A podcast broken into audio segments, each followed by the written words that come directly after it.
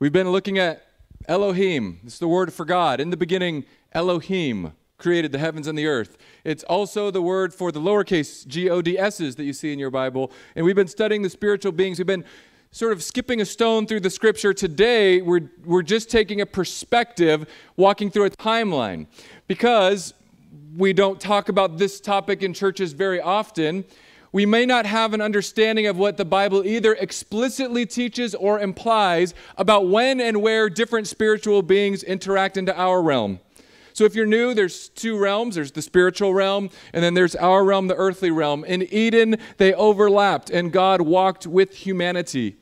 Humanity broke that relationship with God, and in the midst of what we tend to think of as the biblical story, where it, it tends to be us focused and God sort of entering in and out of our lives, there is this whole other realm of these beings. We've discussed some of them. You may know them as angels and demons, angels being the good guys, demons being the bad guys. In the Old Testament specifically, there are many different beings described. There are hybrid beings, the Nephilim, that come in Genesis chapter 6. There are what the Old Testament calls the sons of God or the sons of Elohim. And in Psalm 82, it talks about this divine council where the creator God, the highest of all Elohim, and maybe you grew up in church and now it's making sense. When it says the most high God, it's saying that Yahweh, the creator, he's above every other spiritual being in the scriptures. And the Bible painstakingly goes through story after story to make sure that we know it. But in the Western way of thinking, we've neglected the ancient Israelite view of spirituality. And we've just designated it as God the Holy Spirit, Jesus, angels, demons, and us. But it's so much richer and it helps us today. So before we get started, um, I'm going to pray and then we're going to run through this and we're going to play a little uh, history lesson because history is the, who loved history in school? Anyone loved history? They teach it poorly. They teach history like memorize this date and you do it and it's it's mundane. But when history or a timeline gives you perspective, I think it can really be illuminating. So let's pray. Lord, we are today going to run through your story. And I pray that I would do justice to the, the number of passages that we are going to read and ponder and squeeze for all of the juice that they can give us and the passages that we are going to simply read through to gain a better understanding of what you're doing in the spiritual realm and what that has to do with us. Lord, help us to think and process your word as it was written, not on our terms, but on your terms. Lord, help us to stand under the authority of your scriptures and not twist them so that we can be more comfortable reading them. In Jesus' name, all God's kids said, Amen. Um, we're going to play a little game. How, what year was America founded? It's hot. What? 1776? Okay. Yes. Uh, it was weird to me when I realized how young America is as a country because we kind of just, I, I assume that it's old. I mean, to me, I remember being, I remember being a teenager. So you teenagers here? How old are you now, Boston? Okay. So what's the age of a human that you look at and you're like, they're old? Like, what age is that? 70. Burn, father in law, burn. 70. Okay, now watch this. Um, let's go younger. Jen, and how old are you? 12. What age do you look at and you think, they're kind of old? Don't be pressured by your father. Just be honest. About 70, you're being so kind. Everyone does age different. I took up pickleball this past week, the greatest sport of all time. And I'll tell you, on that pickleball court, none of the 75 year old ladies can keep up with me. Okay? I'm smashing it out of no mercy. The reason I bring that up is because when I was a maybe 12, 13 years old, I would have thought that the age that I'm turning this year was older. Right? I, my birthday's coming up in like 12 hours.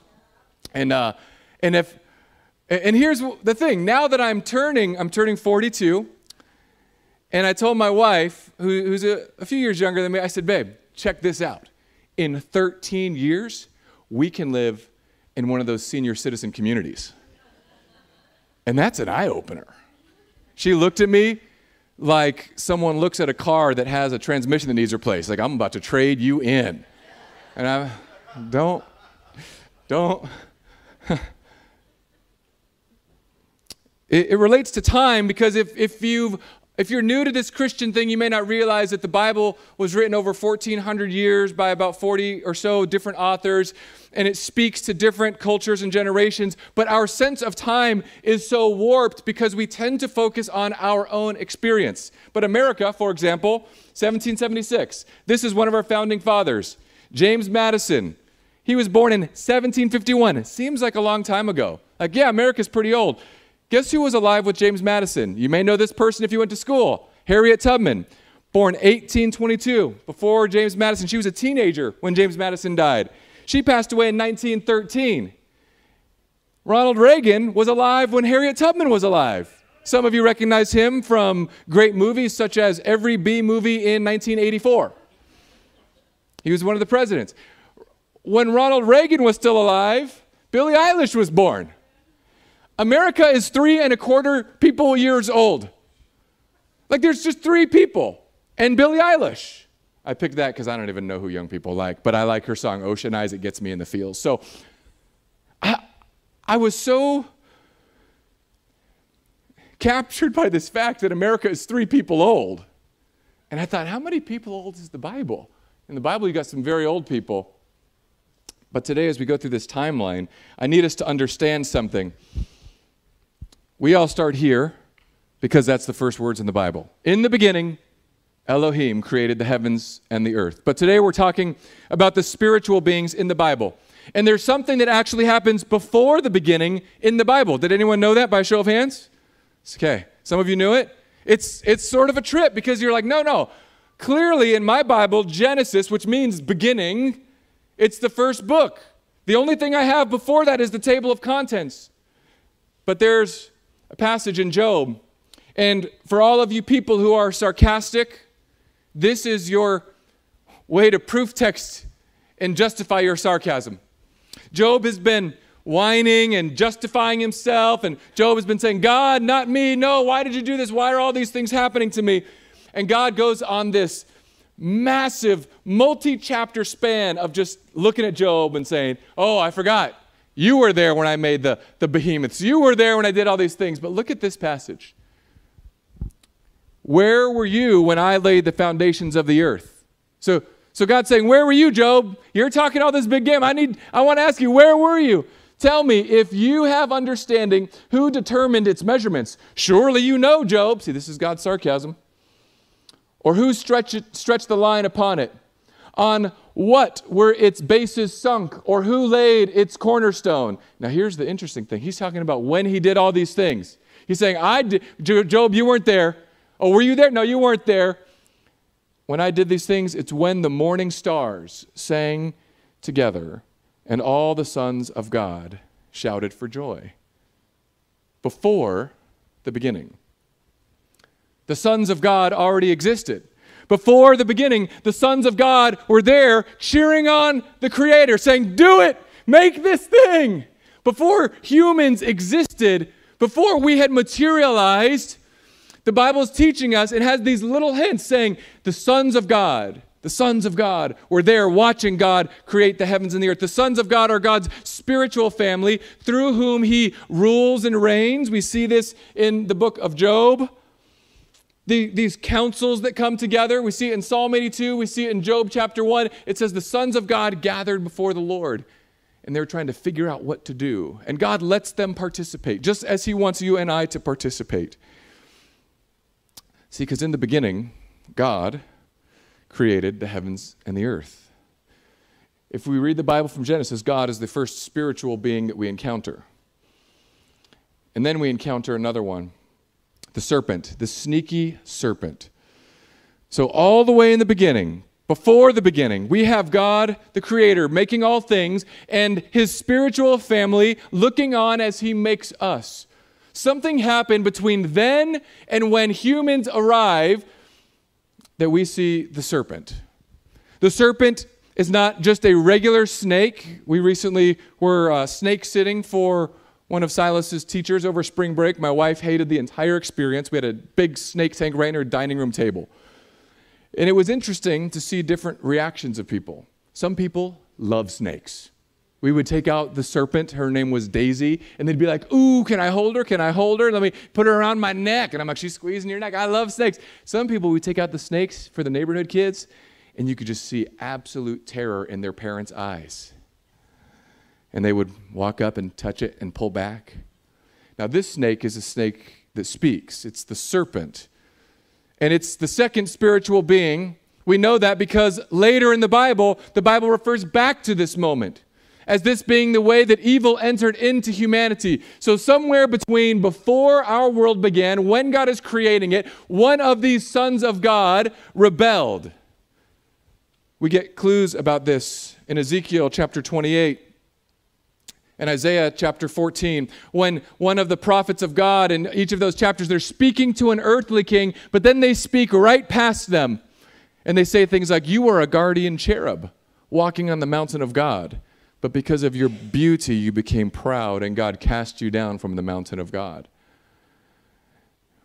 And God prophesies here he says, I will put enmity, I will put tension, I will put battle between you and the woman, between your offspring and her offspring. He's, he's looking at the snake who had let evil come in, who had said to Adam and Eve, Hey, did God really say don't eat from that tree? No, no, he just said that because he doesn't want you to know everything. But if you want to know everything, listen to me. And he says that same lie to you and I today. And God, the Creator, Yahweh, says, I'm going to put this battle between your offspring and her offspring. And her offspring will bruise your head, and you shall bruise his heel, which means he's going to stomp on your head. Now, we're only right in the beginning still. We're in the first few chapters, and the next time we see spiritual beings show up, they mess up everything. we we went over this. There's a whole sermon about these guys. When man began to multiply in the face of the land, and the daughters were born to them, the sons of Elohim, the spiritual beings who had rebelled saw that the daughters of man were attractive and they took as their wives any they chose. So somehow, spiritual beings can come, become corporeal beings, physical beings, and make babies with women, but God did not like that. This is where the race of giants came from. When we read later with David and Goliath and his brothers in Gath, and this is why when God sent Joshua and Moses into the promised land, he would tell some of them, Go into these cities and wipe them all out, because he was wiping out the descendants of these hybridized spirit flesh beings. And God said, These aren't my creation. These are an abhorrent creation. These are a wrong creation, so we're going to wipe them totally out. Now, these specific sons of God, the ones that rebelled, and tried to start their own spiritual family that went against God's spiritual family.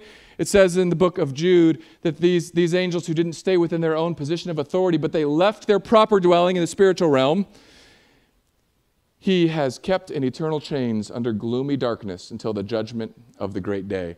So, God, when he saw these sons of God rebel and try to make their own spiritual family, he says, I am going to lock them up and they're not coming out until the judgment day. So that's where one group of spiritual rebellions are.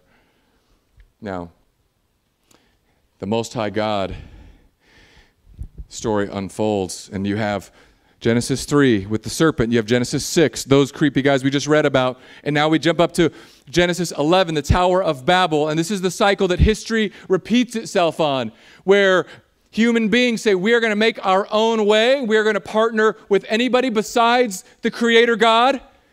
And when they did that, God separated them all over the land. It says He scattered them so that they couldn't work together. And He gave them all different languages. And we get this weird insight in Deuteronomy 32 as to why He chose a certain number of groups. And here's what it says when looking back at, at chapter 11 of Genesis, Moses is telling us when the Most High, the highest Elohim, the Creator God, gave the nations their inheritance, He divided mankind so when he separated humans, he divided them. He fixed the borders of the peoples according to the number of the sons of God. the rebellious sons, the other spiritual beings. God said, I'm separating you, and we're going to separate this out, and each of the sons of God is going to rule an area, but my portion, the Lord's portion, Jacob, his allotted inheritance. So God says, You, all are going to manage these people for me, and I'm going to manage Israel. I'm going to manage my people. And we're going to see how this plays out. Because the spiritual rebellion had already begun. The spiritual rebellion began in Genesis 3, and then it continued when some of the beings came and they made their own offspring in Genesis 6. And then in Genesis 11, you, you don't see it in the scripture, so I, I don't need to mention it much, but there are what are called deuterocanonical books and the apocryphal books that some of you, if, how many of you were raised Catholic? Some of you raised Catholic? Okay, I'm sorry, we'll pray for you. Okay. No, it's okay. I, I know what it is. My, my whole Filipino side was Catholic. But you have these other books, and one of them is the book of Enoch that talks about how during the times of Babel, there were spiritual beings that, according to Enoch, now this is not the Bible, but it is, these are books that the biblical people would have been familiar with. Okay, are you tracking? So, not scripture, but the, the books would have been widely read, these scrolls have been widely read by the people who were involved in the scriptures. And it says that it was the sons of God who had rebelled that taught human beings how to make certain weapons and stirred up warfare. And this was part of the whole process. And then when God says, We're done with this, I'm going to separate you all. And Israel is mine, and you're all running these other areas. And you see glimpses in Psalm 82. It's God the Creator speaking to these sons of God, and He says, You have governed and judged wrongly and wickedly. Because of that, you will be judged. And because of because the way that you have run your nation, you will die. Like any prince of earth, you're going to die now because you have been unfaithful to what I have told you to do. Now, God is doing all this, managing the spiritual realm, these beings that are rebelling here to, to make babies, these beings who are trying to stir up strife and murder and war, and God's separating them, and He's saying, Look, I'm still going to let you participate in this. So when someone says, I am too bad to be used by God, God used fallen spiritual beings to accomplish His will. And we have these amazing glimpses throughout the scripture, throughout the Old Testament specifically, because all of that is just right here. That's everything I said, that first little spirit show up there. And then you have when Jacob wrestles God and God breaks his hip. Then you have when God shows up to Moses in the burning bush and there's this spiritual experience where God says, or where Moses says, Who's in that bush? And God says, I am the I am. I am the God of your fathers, Abraham, Isaac, and Jacob. And I'm telling you to go set, set my people free. And when God sends Moses in, and in the study guide this week online, you'll notice, and unfortunately it's a blurry picture. I took a picture out of one of my back of my Bibles. It shows you how when Moses went, every one of the 10 plagues that Moses brought to Egypt literally dismantles one of the Egyptian gods that they worshiped. The God of the Nile, the God of the harvest, the God of the sky, the God of light, the God of, of rain, the God of, of hail and thunder and storms. And God just says, just so there's no confusion. And the Israelites knew this. The Israelites would have seen it plain as day because the Egyptians had statues and they would honor and revere their gods for the area of nature that they had power over. And God sends Moses in just one by one. I'm taking down every one of your gods. Now, you may argue, well, those were just statues, perhaps. Maybe they were. Maybe they were Elohim, what the Bible calls a lowercase g O D S, because God is the Most High God. It's why the Bible goes through painstaking details to say He is the Lord of Lords, which means He is the Lord of all of the Lords of heaven, the Most High Elohim, and He's the King of Kings. He rules all the rulers of earth. It's redundant if there were no other Elohim to be referenced against and in light of. Now, what happens throughout here is we have all these stories, and we get to Daniel with Shadrach, Meshach, and Abednego and four go in the fire, and a spiritual person pops up in there. We looked at that last week, the angel of the Lord. We have Daniel when he's praying, and Gabriel comes and delivers the answer to the prayer and says, I was trying to get here earlier. I've been held up for 21 days. I'm sorry. But the prince of the air of Persia, the prince of the air of Persia, a spiritual being who governs Persia stopped me and I couldn't get through until Prince Michael came and then I could make it through. Now, you may have grown up in church and been like, What? I've never heard of any of this. It's because what we do with the Bible is passages that make pastors uncomfortable, we just avoid them. We skip over them. And it's not right. We ought to let the Bible stand on its own. We, we should submit to what the Bible says. And instead of seeing an uncomfortable passage and being like, me, we should maybe do what I've been doing the last good chunk of months. If there's something really weird in the Bible, like really weird, I just study it more because it's probably important. See, it's easy if I were just to get up here and say all the things that we know. You should love your neighbor. Thank you, Captain Obvious. What's weird is when I tell somebody, and maybe this is your first week here, and I'm like, yeah, there's a spiritual being that was over Persia, and then Gabriel snuck through when Michael came, and then Gabriel's like, I got to get back up there because the prince of the air of Greece is going to join the prince of the air of Persia, and Michael's about to throw down. I don't know what Gabriel does up there. He's like a postman, but he's probably pretty strong, okay? He, all you see him is delivering messages in the Bible. Bop, bop, bop, bop. But this is in the Word. And then we move through a few more of these encounters with spiritual beings, whether they're the good guys or the bad guys. Isaiah sees a vision of God's throne and these weird winged creatures with six wings covering their face and their feet and their body, flying, screaming, Holy, holy, holy. And then Ezekiel seeing these creatures that there's spinning things and eyeballs and uh, faces of a man and a, a beast and an eagle, like all these things and these visions and these appearances of spiritual beings. And then it all goes quiet. Now, some of you, if you grew up in the church, if I were to ask you, you can find out exactly who grew up in the church. When Satan fell, how many angels did Satan take with him? It's a fraction. A third. We've all heard that, right? A third. He took a third. A third. And I'm like, where, where does it say that in the Bible? Nowhere. Some of you right now are like, Googling this right now. I'm going to prove you wrong. I'll tell you where it comes from. Exactly. There's one place that mentions that Satan took a third of the angels with him, but it's not when he fell. It's not when he fell. The only place, and you Google it, fact check me, whatever Snopes this, I don't know what you're going to do. Revelation 12 is the only place that mentions it. And the context of Revelation 12 is extremely important because you may be thinking, okay, I just thought it was a nice, like, you know, a third of them rebelled with Satan, and then they've just sort of been mucking up the world ever since. No, it's much more nuanced than that. Just like human beings don't all operate on a very like, well, we all fell right here, like humanity fell right here. But you weren't born yet. I wasn't born yet. Now, the, the one third comes from this passage. This is the passage where it comes from. In, in this passage in Revelation, the context is well, let's just read it together. And a great sign appeared in heaven a woman clothed with the sun. This is Mary with the moon under her feet, and on her head the crown of 12 stars. She was pregnant. What was she? Pregnant. And was crying out in birth pangs and agony giving birth. So, Revelation is this vision. We studied it two books ago, three series ago, whatever it was.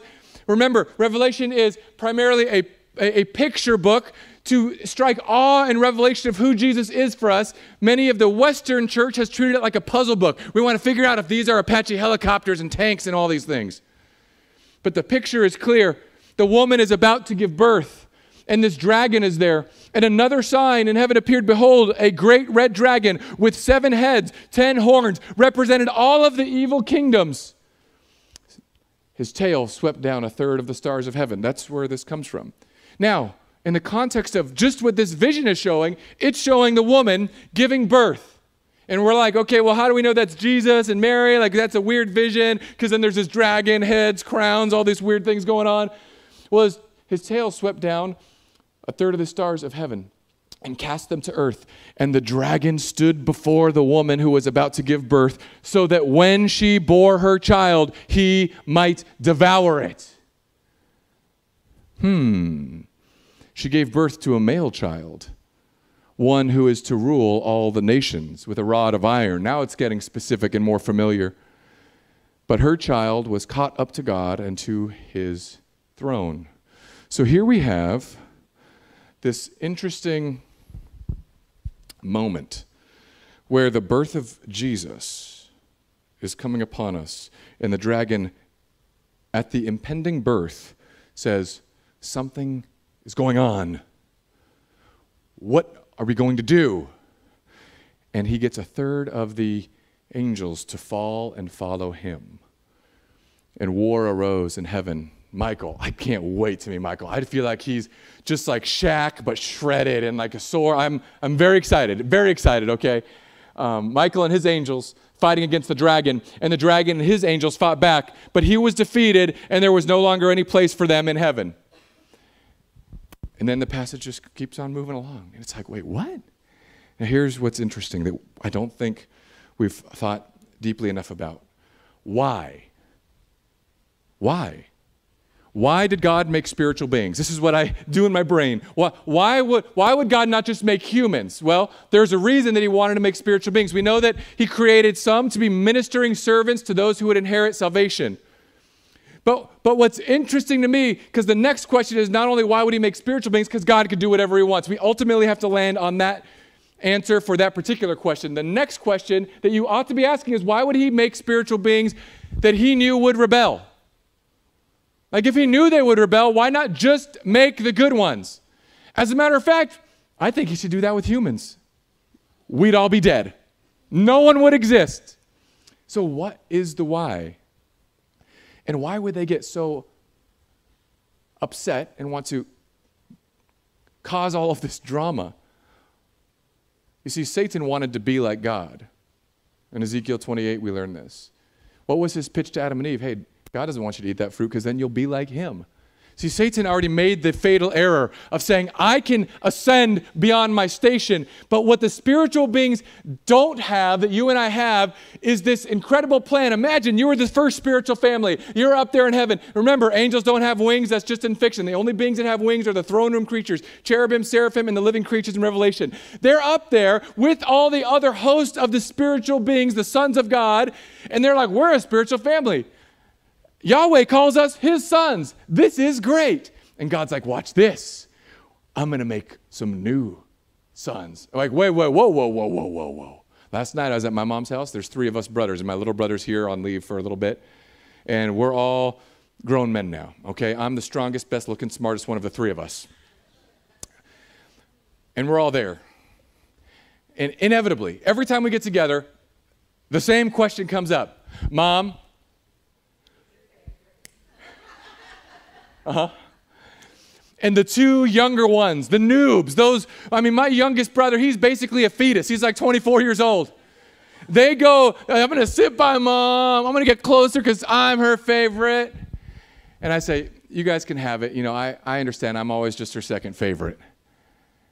And then mom looks over at me and gives me that look. No, don't tell your brothers, Ryan, but you're my favorite. She gives, you know, the look, the look that she gives, the mom in my heart. Just and then they flip flop. They fight all about it. I'm the favorite. I'm the favorite. I'm the favorite. My mom, my mom got this cup that my wife made her that says Navy mom, proud Navy mom, proud Army mom, proud pastor's mom. I do feel a little, you know, that's like they, they're like, I'll give my life for the country. And I was like, yeah, but Jesus, boom, your souls need Jesus. Anyway, um, my mom will put the lid with the straw, and guess which way the straw is always facing?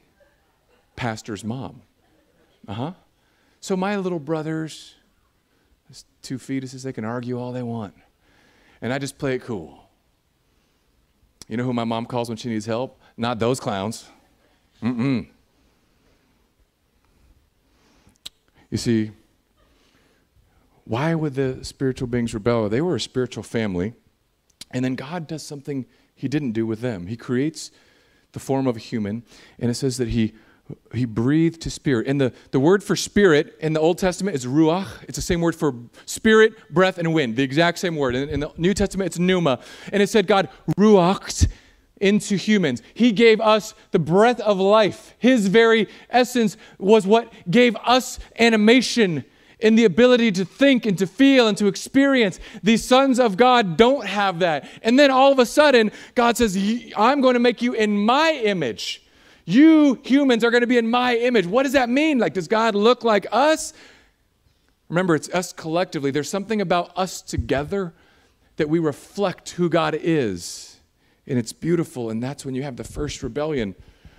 And you have these spiritual beings that say, I want to be like God. That's first Satan, and he falls, Lucifer, the morning star. Then you have these other beings in Genesis 6 that said, Well, if God can make people, we're going to make our own people. And God said, No, no, no, no, no. You're going to be in prison. I'm going to wipe them out. with my people.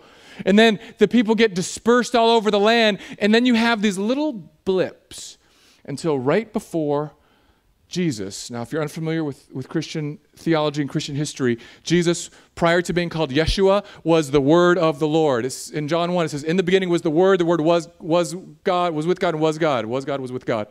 So Jesus existed before he was born. He is through Jesus that all of the earth was created. It's this Trinity thing the Father, Son, Spirit. So all the spiritual beings knew Jesus. We know that because when he is in the flesh walking around, somebody that's possessed by an evil spirit will see Jesus and say, It's not our time. Is it our time? Don't hurt me. Are you going to hurt me? And they know Jesus. They've seen Jesus. They've walked and known Jesus since before the beginning because it was through Jesus they were created. And now, when this spiritual being, the Word of God, is about to take on flesh, it is in that moment that all of a sudden Satan rallies. He says, You guys, something's going on. Yahweh, the big guy, the Most High, he's about to send the word into their human experience. Something is happening and we can't let it happen. Now, does Romans 12 make much more sense? They don't want whatever God is up to to happen. They don't want this plan because they succeeded in getting humans torn apart from relationship with God. And then God's been on this multi-century year journey of saying, "Look, I'm going to get you back. I'm going to I promise you, I'm sending something. It's this plan. No one's going to see it coming." And nobody did see it coming. When Jesus was born, nobody saw it coming. The angels deliver the message. Their spiritual being encounter right there the heavenly host sing over the fields where the shepherds are there at night. The stars guide, the star guides the wise men. You may think that's just astrology, but we should point out that ancient Israelite beliefs, they thought that stars were where celestial beings inhabited. And then all of a sudden we have Yahweh, the creator, comes down in the meat, in the flesh, vulnerable, touchable. I don't know if you've thought about how fascinating it is that the, the person who created rocks could now stub his toe on a rock.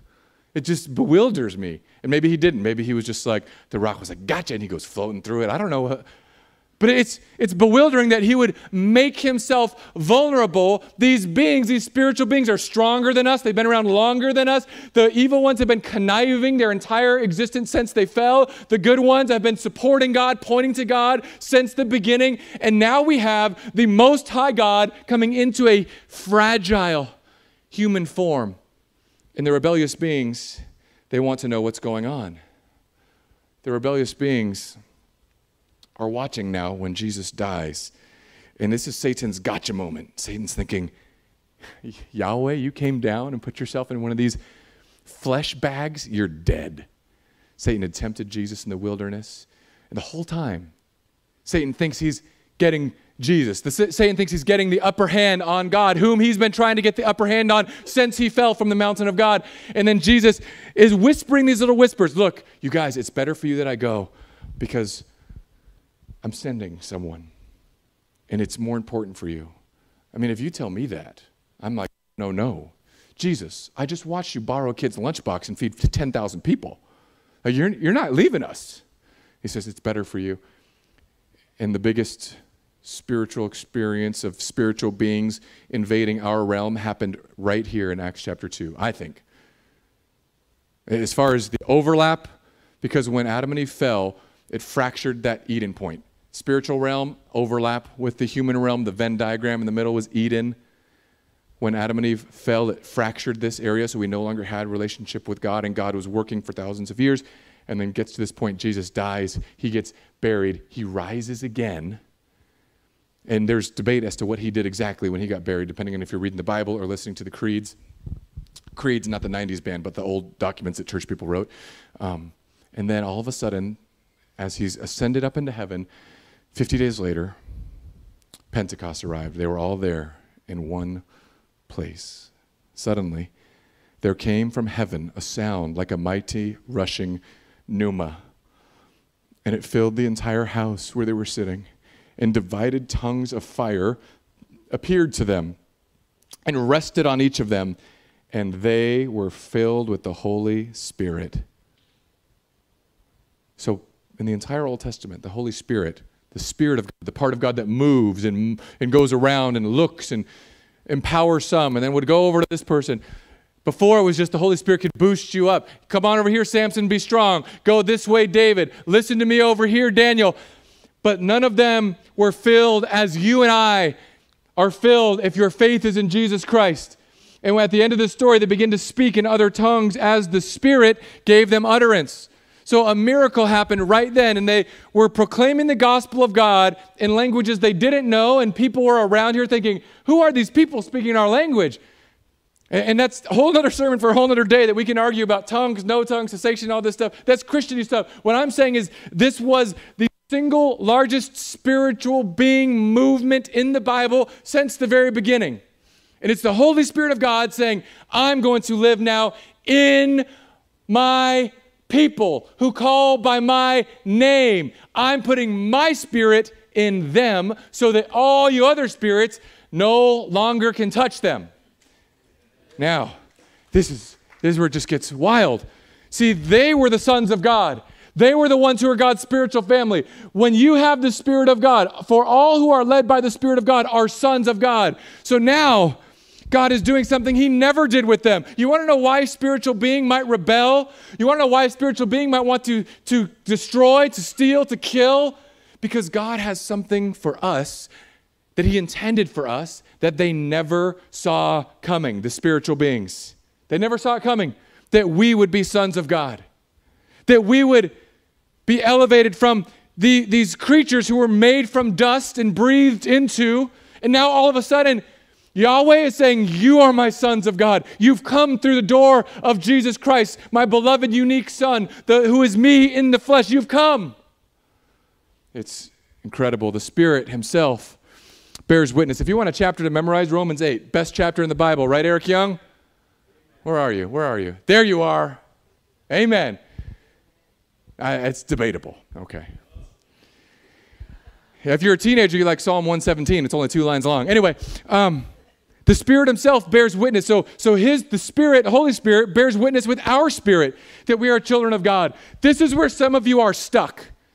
You haven't gotten this verse into your soul. You don't believe you are worthy of love because you think that it's your ability to be worthy that God is waiting for. God is not waiting for you to clean yourself up before He adopts you in. He adopts you in, and then He moves you away from some of the stupidity, but unfortunately, we're stuck in stupidity for most of our lives here on earth, all of our lives. But His Spirit will tell you. You want to know if you're a son of God? His Spirit will say, You're my child. You mess up, He's not saying, I can't believe you did that. He's saying, No, no, you're my kid still. It doesn't matter. What you, you're mine. I made you, I saved you, I put my Spirit in you and sealed you. And these, for in Christ Jesus, you are all, in Christ Jesus, you are all sons of God. Now, the sons of God were there watching this happen, watching God build a different relationship for us, and they did not understand what was coming. And here's what gets wild. By the time of the New Testament, during the period between the Old Testament and the New Testament, the Old Testament was translated to Greek. So that's where we get all of spiritual beings categorized into two categories, primarily angels and demons. And Paul tells us when he's telling the Corinthian church, you guys can't even figure this out. And this is just a little just a little throw in. He's like, You guys can't figure out these arguments down here on, on little planet rock? Don't you know that we are to judge the angels? You guys, if I'm a spiritual being, I'm a bad mammer jammer, and now this little dust bag gets to judge me? Nah, fam. Of course they're rebelling, but they still didn't get it. Now, Paul understands at this point in church history, as we're moving through the timeline, this is after Jesus is resurrected. This is after the Holy Spirit's given. This is when churches are trying to figure out things and struggle, and it's like bad news. It's basically like every church that's ever been. If you want to find a group of messed up people, just go anywhere, you'll find them. But churches have them too. And Paul says, You guys got to figure this out because we're going to judge angels. Those spiritual beings, we're going to stand over them in judgment and say, you did me dirty over here, bud. You, why weren't you there? The angels and the demons, because the Bible calls us heirs with Christ. And the, the beings, see, they didn't get this. And here's why Paul says, Of his gospel, I was made a minister, according to the gift of God's grace, to preach to the Gentiles. This is what Paul was called and gifted to do. Preach to the Gentiles the unsearchable riches of Christ, and to bring to light for everyone what is the plan of the mystery hidden for ages in God who created all things. So Paul's on the scene and he goes, Here's what I'm here to do. I'm here to proclaim all these things that were hidden. That God said, I'm keeping this on my secret table of planning and I'm moving the pieces. And all these rebellious beings, they're going to come at me. They're going to try to make their own image in Genesis 6. They're going to try to stir up war and hate in Genesis 11. They're going to get, I'm going to cast them all over the earth. And then they're going to come down and they're going to try to torment my people by controlling the kings of earth. And I'm not going to let them. They're going to get all of these tribes over here to sacrifice children. And I'm going to tell my people, you go tear that thing down. And then over and over and over again, this rebellion of these evil beings coming down into our timeline saying, I'm going to jack this up. And then God saying, I've got this plan. This plan is really good. I'm going to give these little fragile humans my spirit inside them so that the next time, the next time someone comes at them, they are not unarmed. And we sit here all scared so that through the church, so that through you, don't read church like we all read it. You, I know you guys say this. I, I am fighting a losing battle. For 20 years, I've been telling people don't say we're going to go to church. We can't go to church. There is no what time is church. When the Bible says the word church, it means us, the gathering of people. And when we leave, this isn't a church. This is just the chapel. That's specifically why I didn't put church in the name, because we are the church. And that, so Paul is going to preach this mystery that was hidden by God, now revealed through Jesus through the church so that the manifold wisdom of God might now be, might now be made known to the rulers and authorities in the heavenly places. They couldn't even see what was going on. The rulers and authorities in the heavenly places are exactly who Paul talks about just a few chapters later when he says, Our battle's not against flesh and blood. Our battle's against the rulers in the heavenly places. You think your battle is against your political opponent? It's not. You think your battle is against some grumpy person who has the HOA tablet of death? It's not. They're being controlled by demons. No, maybe not. Okay, but uh, it feels that way sometimes. Okay. But God, through Paul, is saying, look, they didn't even know it. They were coming in trying to emulate God, copy God, distract God, destroy what God made. And the whole time, God's like, oh, you just wait. I'm going to put my spirit in these people that you tried to mess up in the garden. You don't even know what's coming. I can't, I, just, I know, God has, must have such a good sense of humor to hold a secret for that long. Some of y'all are bad secret keepers. You know who you are, right, Bree? I'm just kidding. I'm just, I'm just like, you, but certain people, like I've known you for a long time, so when you're keeping a secret, I'm like, mm, girl, lying, you know. But some of you are pretty good at it, unfortunately. Uh, some of my children are, are terrifyingly good at lying. That's why I had to put a camera in their play area where they always fight. Now, here's what happens.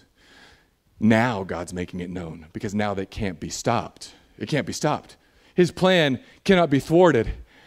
And what's interesting is that we have just now, okay, now we know we are God's. We're sealed by this literal spiritual presence that envelops us, that fills us, that is changing the way that we think, so that we can now look at something and say, gosh, that might not be of God. You see, none of the people in the Old Testament had what we have now after Christ.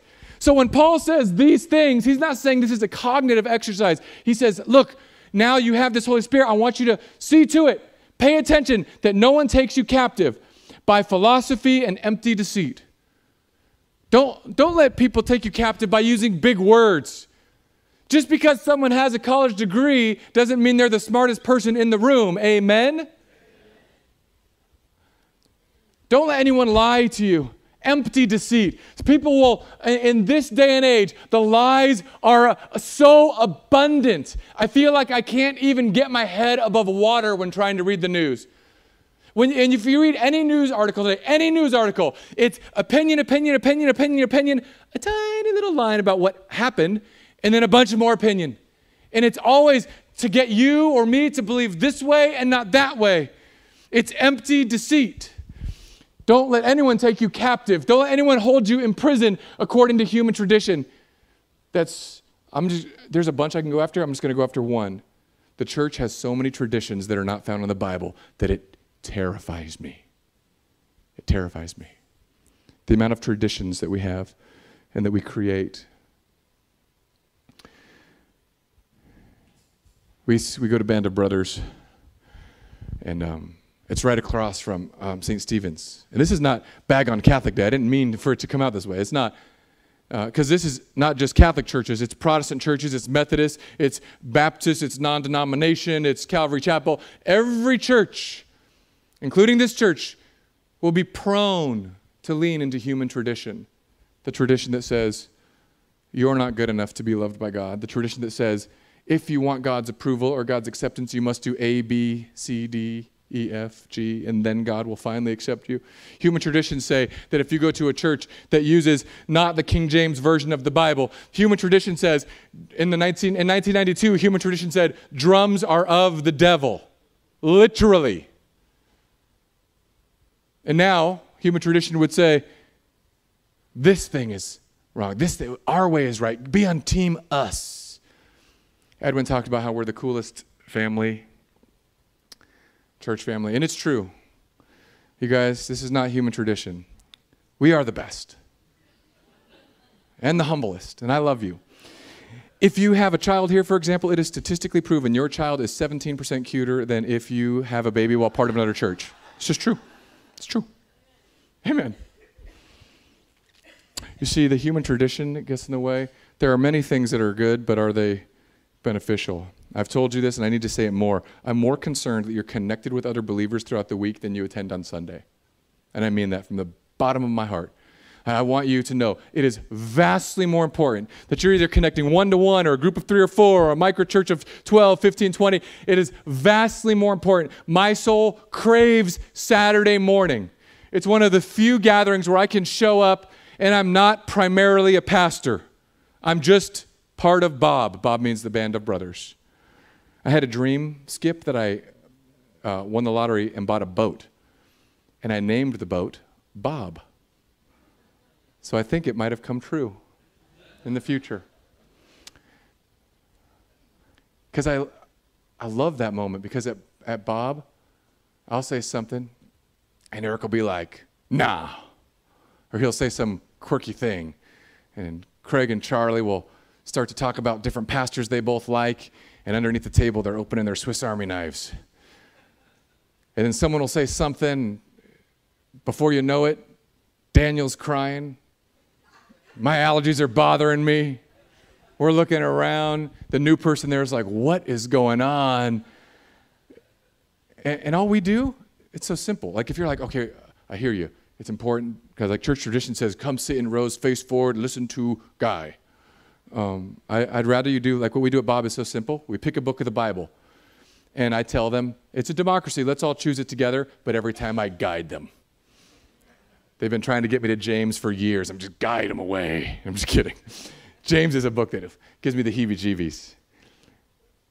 Don't get me wrong. I know it's half of your all's favorite book. I'm just saying. I'm going to be honest. I don't like it as much as Romans. Okay. So we, we read a book of the Bible and we, we literally do this. Okay, guys, let's start reading until someone thinks we're far enough. And we'll just read like, like if Eric's not there, we'll read like five to ten verses, okay? If Eric's there, we'll be like, Thus says the Lord. Stop. Eric says, Stop. You guys, we got to study that word. What word? The. Okay. Okay. I love you so much. This is why we're family. This is why I like this. Jackson's always like, we don't you just want to grow the church? I'm like, no, man, I worked at big churches. That's a headache. I got enough headaches with y'all here. I got a prescription for Motrin, okay? But Bob, we just read, and then I'll say something like this. So what stood out to you guys? What jumped out? And some weeks it's humdrum, boobity boobity boo. But other weeks it's like, boom.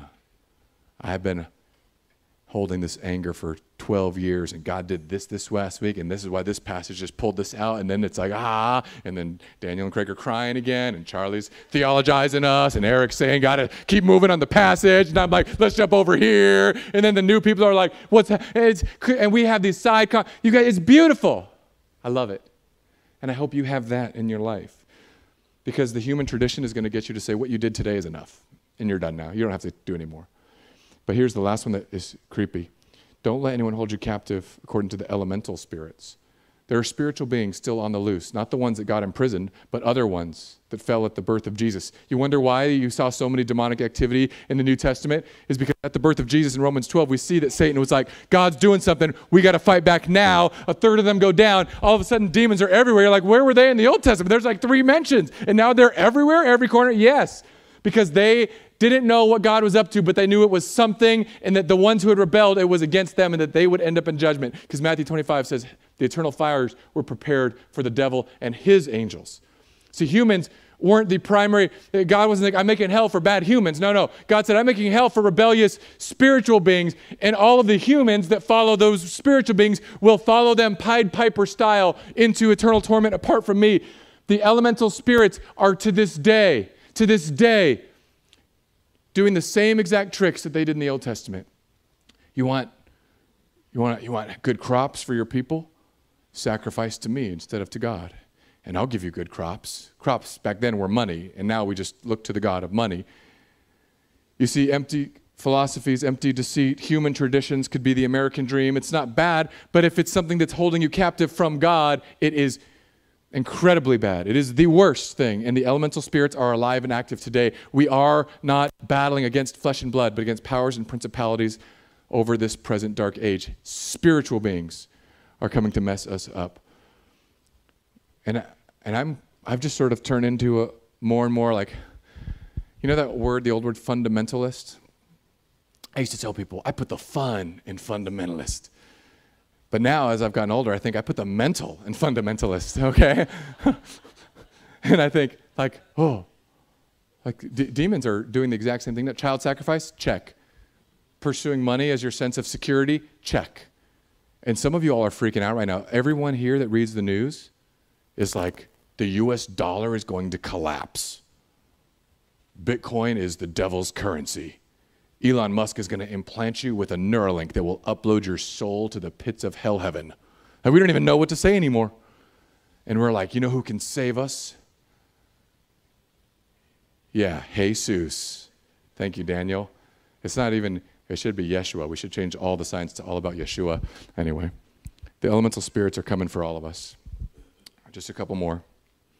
The Spirit Himself, if you're wondering, how do I know how can I survive in this? If I can't even see who I'm fighting. If I'm, if I'm out here and I'm, I'm swinging blindfolded, you're not swinging blindfolded.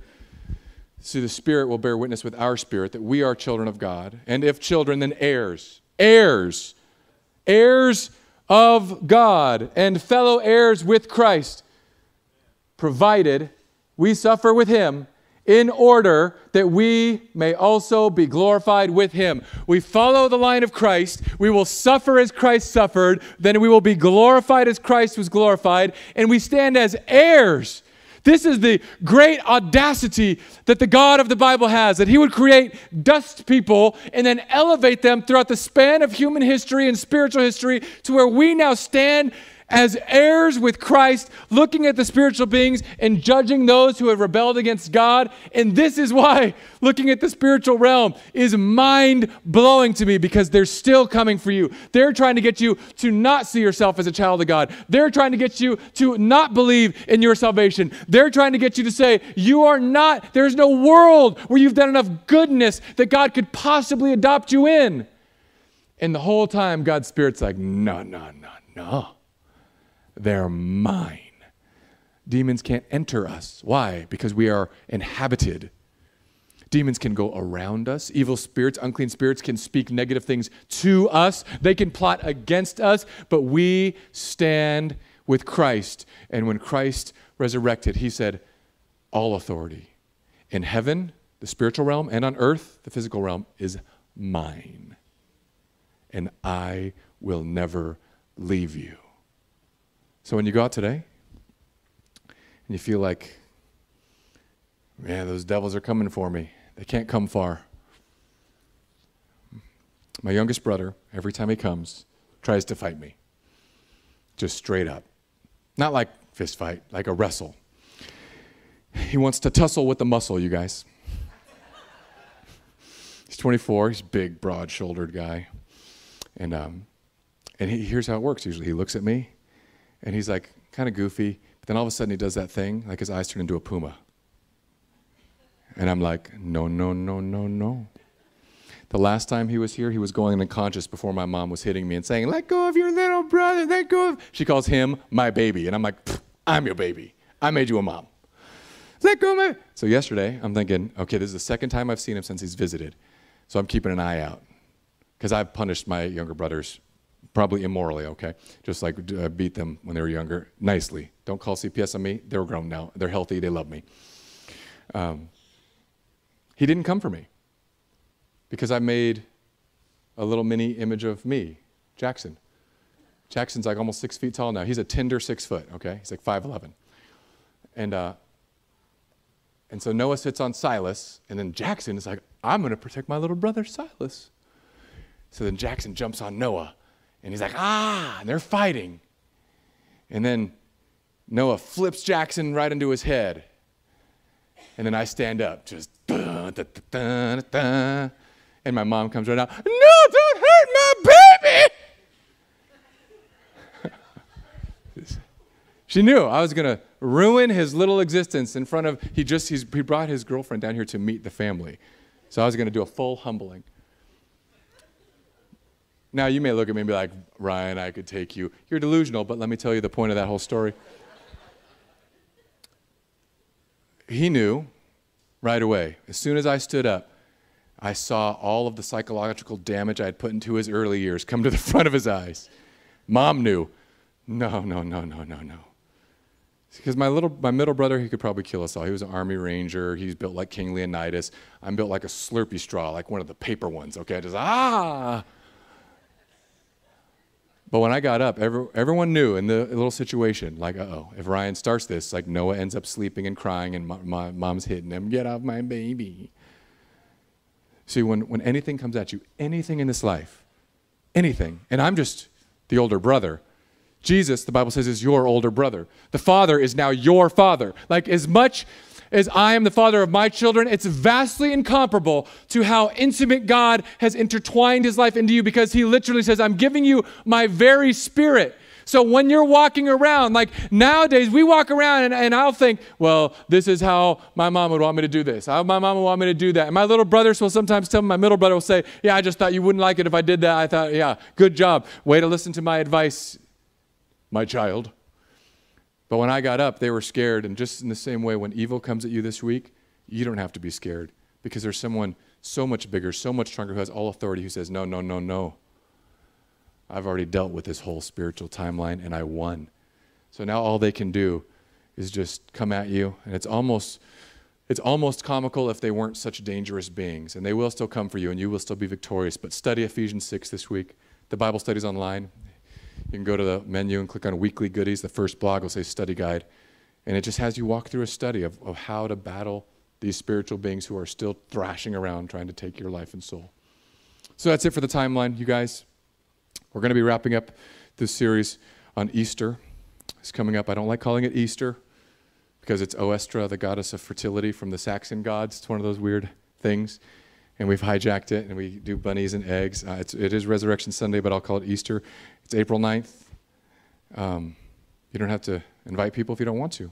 Invite some people if you do. We're going to look at Easter from the lens of the spiritual beings that were involved in the Easter story and looking at where Jesus went and what Jesus did to the best of our ability when he died and was dead and resurrected. And then we'll close out our Elohim series. So, keep that in mind. It's coming up two weeks, two Sundays. Um, and then we'll just keep on going. We'll be family, right, Dave? Be family, right, Dave? Be family. I wish I had just a few more Daves. I just got all the way back. Let's pray. Lord, I'm sorry that I stole Nate's slot for singing, and I pray that he would. Um, that he would lead us in worship as he facilitates fellowship as he cleans up his guitar. I pray for each person here that as we just do the normal things that we were already going to do, picking up our kids, that we would remember that as we show love to one another, it's an act of worship. As we point toward you, it is an act of worship. As we meet a new person, it is an act of worship. And every time we worship you, Lord, the rebellious spiritual beings, they can't touch this. as we operate and walk by the power of your Spirit, we walk in your authority, which is all the authority, the greatest older brother, the most protective father. And I'm grateful for that. So, Lord, we give our lives to you in the midst of this cosmic battle that is waging on right now, above us and below us and around us. Help us to walk with confidence, knowing that we are yours and you are ours. In Jesus' name, amen.